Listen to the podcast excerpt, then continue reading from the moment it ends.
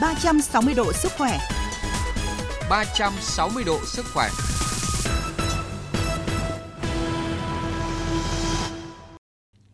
Thưa quý vị và các bạn, nước ta đã tiêm được khoảng 250 triệu liều vaccine phòng chống COVID-19, trong đó tỷ lệ tiêm hai mũi cơ bản người từ 18 tuổi trở lên đạt gần 100%, số mũi bổ sung thứ nhất và thứ hai đạt 74% và 58%. Tuy nhiên, vẫn còn một số tỉnh có độ bao phủ vaccine mũi bổ sung thấp như Quảng Nam, Bình Định, Khánh Hòa, Đồng Nai, Cần Thơ, Nghệ An, Sơn La, Đà Nẵng. Đặc biệt, tỷ lệ tiêm hai mũi cơ bản ở trẻ từ 5 đến dưới 12 tuổi ở một số địa phương chỉ ở mức 10 đến dưới 50%, khiến mục tiêu bao phủ vaccine trước khi các em tới trường bị ảnh hưởng. Vậy vì sao người dân còn ngần ngại trước các mũi tiêm bổ sung và các mũi tiêm cho trẻ em? Trong chương trình 360 độ sức khỏe hôm nay, Phó giáo sư tiến sĩ Phạm Quang Thái, trưởng văn phòng tiêm chủng miền Bắc, Viện Vệ sinh Dịch tễ Trung ương sẽ cùng chúng tôi trò chuyện về nội dung này. À, xin cảm ơn Phó giáo sư tiến sĩ Phạm Quang Thái đã nhận lời tham gia chương trình. Ừ, xin kính chào quý vị và các bạn. Thưa Phó Giáo sư Tiến sĩ Phạm Quang Thái, nhìn vào số ca mắc COVID-19 mới ngày một gia tăng và số mũi tiêm vaccine những ngày gần đây thì ờ, vẫn chưa đạt được mục tiêu như chúng ta đề ra, thì ông có lo ngại nguy cơ một đợt dịch mới lại xuất hiện không ạ? À, thực ra thì trước khi mà chúng ta nhìn vào cái số liệu của Việt Nam thì chúng ta phải nhìn vào cái số liệu của các cái quốc gia ngay liền kề với chúng ta. Chúng ta nhìn thấy ở Nhật Bản này, Hàn Quốc trong tháng vừa rồi uh, người ta đã đạt đến cái số lượng những cái trường hợp mắc mới trong ngày lên tới 150.000 trường hợp. Và tại cái thời điểm đó thì chúng tôi cũng đã có một cái uh, cái cái sự nhìn nhận cũng như là thảo luận trong uh, trong nhóm chuyên gia liên quan đến covid thì thấy rằng là cái việc mà Việt Nam sẽ bùng phát một cái đợt dịch mới là hoàn toàn có thể. Vâng bởi vì uh, bởi vì nó có nhiều các cái sự sự biến động liên quan đến uh, các cái ờ, chủng mới của virus cũng như là cái việc mà giảm dần miễn dịch theo thời gian. Như vậy là giữa tuần này thì số ca Covid của chúng ta cũng có những ngày là ghi nhận ở mức kỷ lục sau vài tháng chúng ta đã kiểm soát được dịch bệnh. À, như vậy thì có thể thấy là dịch bệnh cũng đang trở lại và à, dự đoán là sẽ phức tạp đúng không ạ? Chúng ta nhớ một điều rằng là cái số lượng mà ghi nhận nó chỉ là một phần rất là nhỏ của cái tảng băng. À, chúng ta thấy rằng là cái phần mà còn lại những cái người mà bị nhiễm nhưng mà không hề thông báo cho hệ thống y tế là rất nhiều. Và trong số đó cũng có cả những cái người mà bị các cái tình trạng khá là nặng nhưng mà họ vẫn cố gắng họ họ họ giữ ở nhà chứ họ không có đến cơ sở y tế.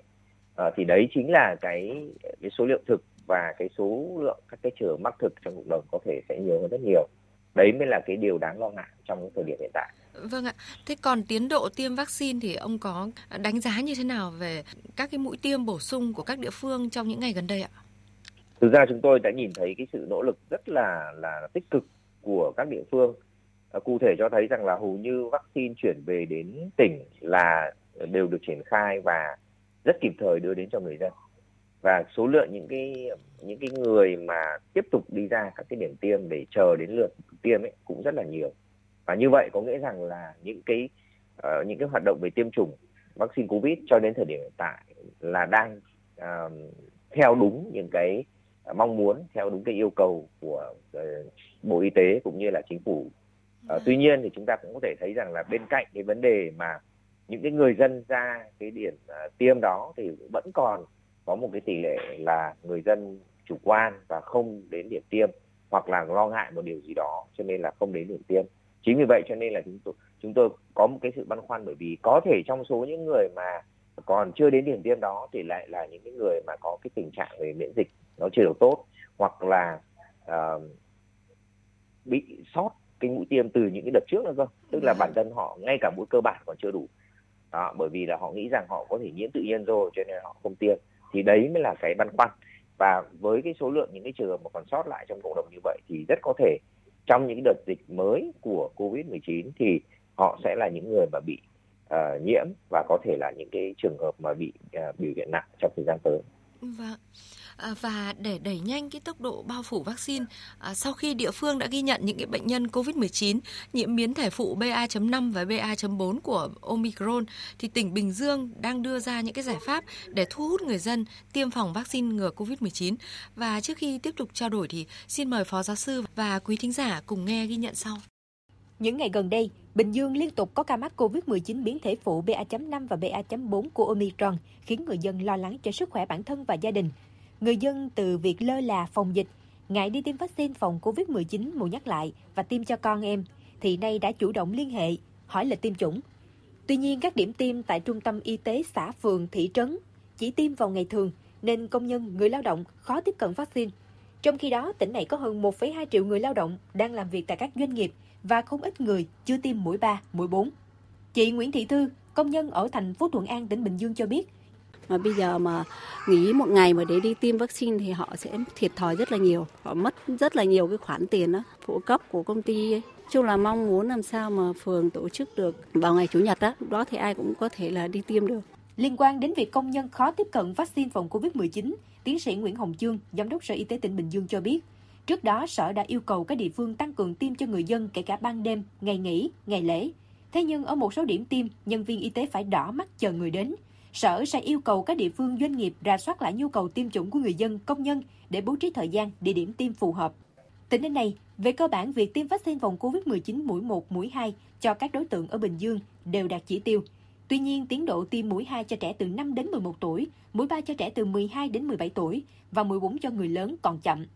Vâng thưa Phó Giáo sư, có thể thấy là dù đưa ra các cái giải pháp để tăng độ bao phủ vaccine, thu hút người dân nhất là ừ, công nhân lao động đến tiêm phòng, song tỷ lệ tiêm vaccine mũi bổ sung và các mũi cho trẻ từ 5 đến dưới 12 tuổi còn đạt thấp ạ. Phân tích nguyên nhân sâu xa hơn thì ờ, câu chuyện của Bình Dương hay câu chuyện của hàng chục địa phương khác có tốc độ tiêm chủng chậm thì đang có những cái cái điều gì khiến độ bao phủ vaccine của các địa phương này chưa đạt được như mong muốn ạ? À, thực ra chúng ta phân tích ra thì nó cũng có nguyên nhân chủ quan và nguyên nhân khách quan. À, khách quan thì trong cái đợt vừa rồi chúng ta thấy rằng có rất nhiều người đã bị uh, covid. À, họ không thông báo cho hệ thống uh, y tế thôi, nhưng mà kỳ thực là họ biết về cái tình trạng của bản thân. Họ biết là họ đã bị uh, nhiễm uh, SARS-CoV-2 và đã bị mắc covid. Uh, và theo các cái hướng dẫn thì sau khi mà đã bị mắc rồi ấy, thì nếu mà cái mũi thứ thứ tư này thì người ta phải chờ tới 4 tháng người ta mới tiêm cái mũi đó. Hoặc là trẻ em chẳng hạn thì uh, trẻ nhỏ thì chúng ta thấy rằng phải chờ 3 tháng. Đó. Thì với cái việc mà người ta biết về cái các cái kiến thức đó cộng với cái việc là bản thân người ta hoặc là con người ta bị nhiễm trong thời gian vừa rồi thì người ta cũng sẽ là không đưa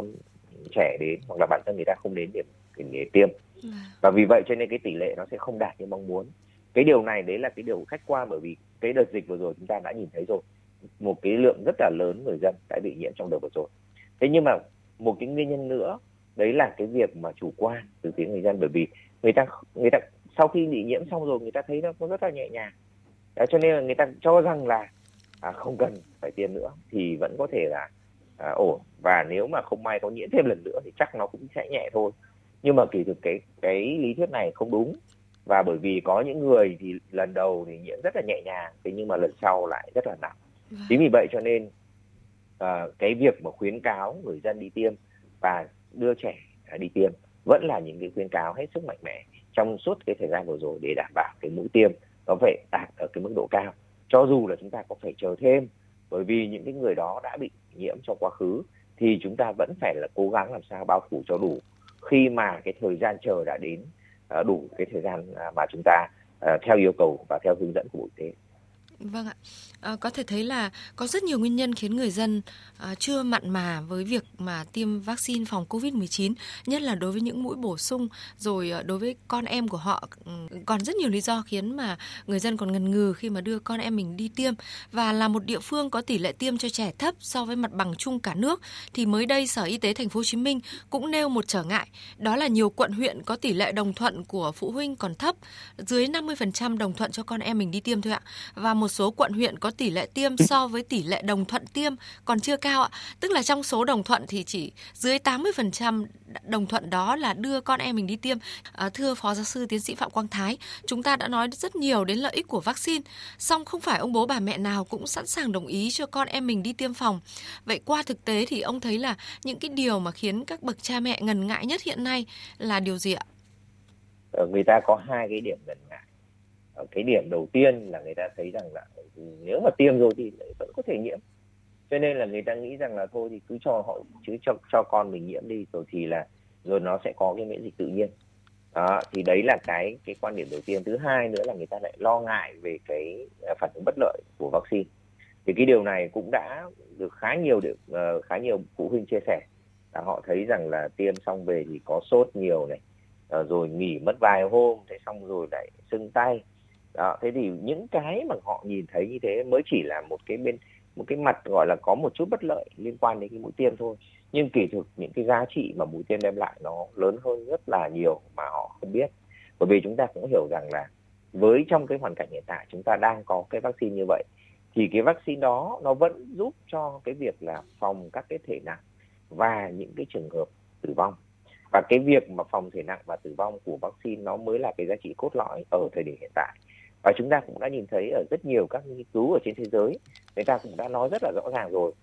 Với vaccine như hiện tại chúng ta đang có cái việc mà dự phòng để tránh nhiễm rất khó nhưng mà vẫn phòng được thể nặng và tử vong cho dù nó là biến chủng mới BA5, BA4. Chính vì thế cho nên chúng ta ờ, vẫn phải thấy rằng là gì trong mọi trường hợp thì các quốc gia rồi tổ chức y tế thế giới vẫn tiếp tục khuyến cáo người dân tiêm vaccine và đảm bảo cái cái số đủ cái số mũi tiêm cần thiết thì lúc đấy chúng ta sẽ có cái miễn dịch tốt nhất để phòng để mà tránh cái việc mà bị nặng. À, rõ ràng chúng ta thấy rằng là trong thời gian vừa rồi cho dù các biến chủng thay đổi cho dù rất nhiều người đã bị nhiễm nhưng mà phần lớn là nhẹ. Vậy thì cái nhẹ đó là ở đâu ra? Đó là chính là nhờ cái lợi ích của mà vaccine đem lại. Thế nhưng mà nhiều khi người ta lại quên mất cái lợi ích đó. Người ta lại chỉ nghĩ đến vấn đề là nó có những cái phản ứng mà người ta thấy khó chịu. Và vì vậy cho nên người ta bỏ qua thế nhưng mà chính với những người bỏ qua như vậy thì đã có những người trong số đó đã phải trả giá bởi chính những cái việc mà ảnh hưởng đến sức khỏe cũng như là tính mạng của họ.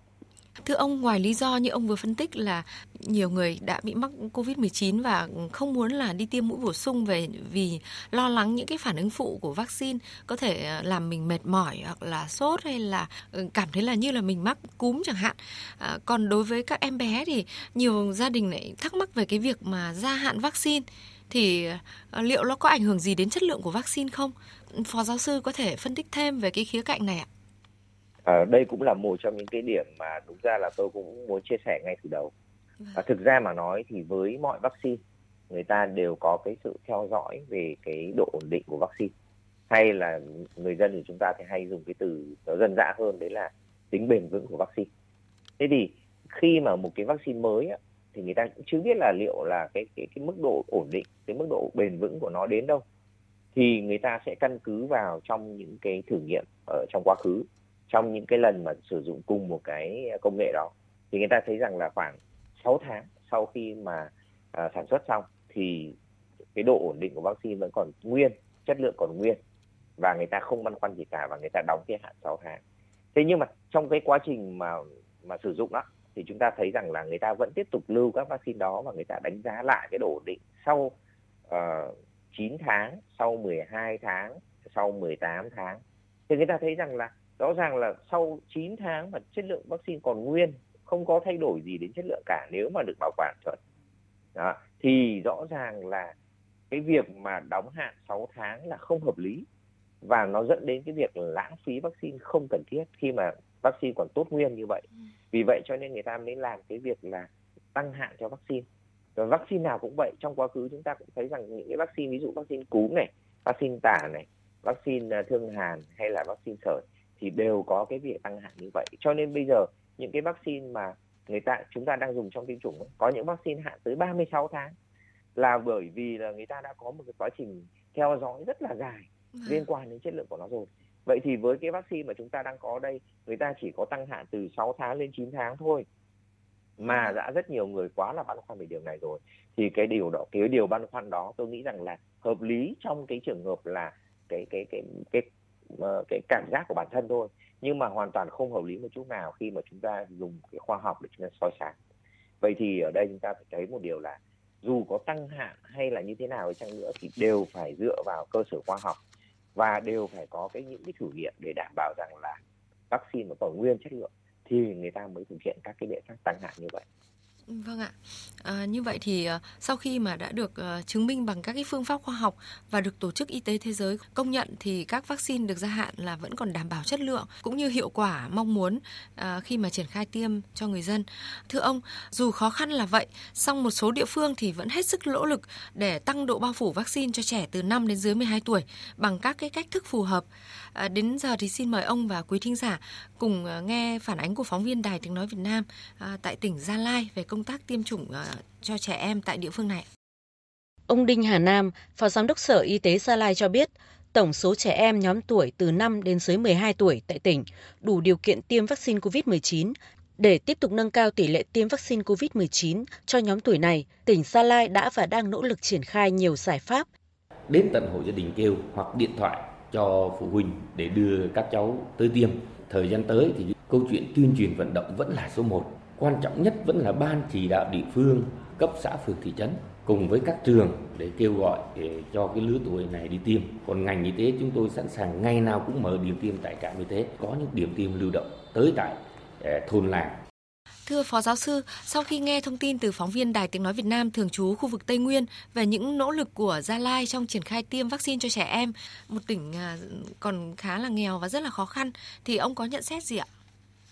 Tôi nghĩ rằng là đây là một trong những cái minh chứng rõ nét về cái sự nỗ lực của chính quyền à, để đem lại cái cái tỷ lệ bao phủ tốt cho tiêm vaccine covid. À, trước giờ thì chúng tôi cũng đã khẳng định rồi cái việc mà có một cái mũi tiêm an toàn cũng như là đảm bảo chất lượng vaccine cho đến từng người dân đấy là cái trách nhiệm của ngành y tế. Nhưng mà ờ, để đảm bảo cái số lượng người ra tiêm cũng như là để đảm bảo cái việc là tỷ lệ tiêm đạt mức độ cao ấy, thì phải có sự vào cuộc của chính quyền cũng như là các ban ngành liên quan và cái minh chứng rõ nét liên quan đến cái ví dụ vừa rồi tại tỉnh Gia Lai là hoàn toàn là hợp lý và nó sẽ là một cái à, bài học cho rất nhiều địa phương khác để mà tiếp tục nỗ lực trong thời gian tới.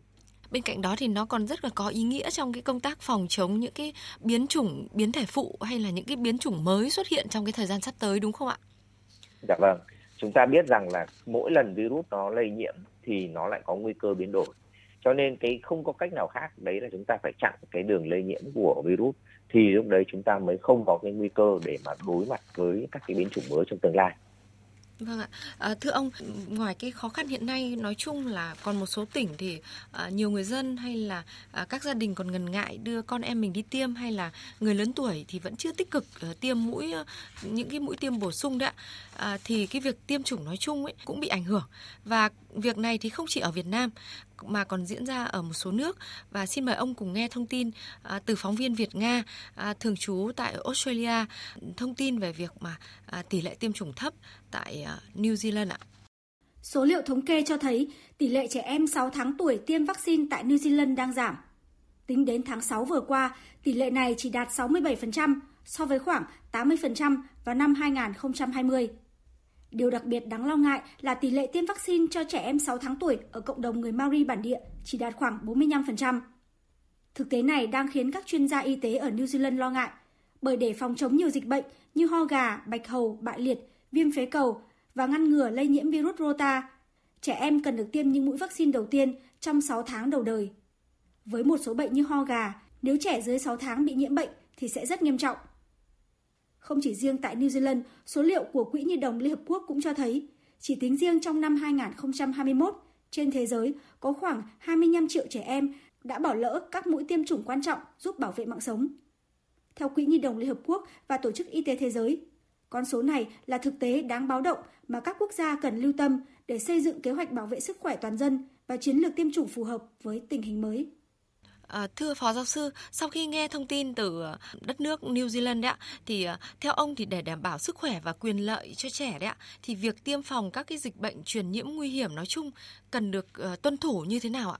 Chúng ta thấy rằng là Bộ Y tế cũng đã có văn bản quy định về các cái vaccine thuộc uh, thuộc diện bắt buộc phải tiêm cho trẻ. Và chúng ta cũng thấy rằng là rất nhiều các quốc gia khác để mà cho trẻ đi học được ấy.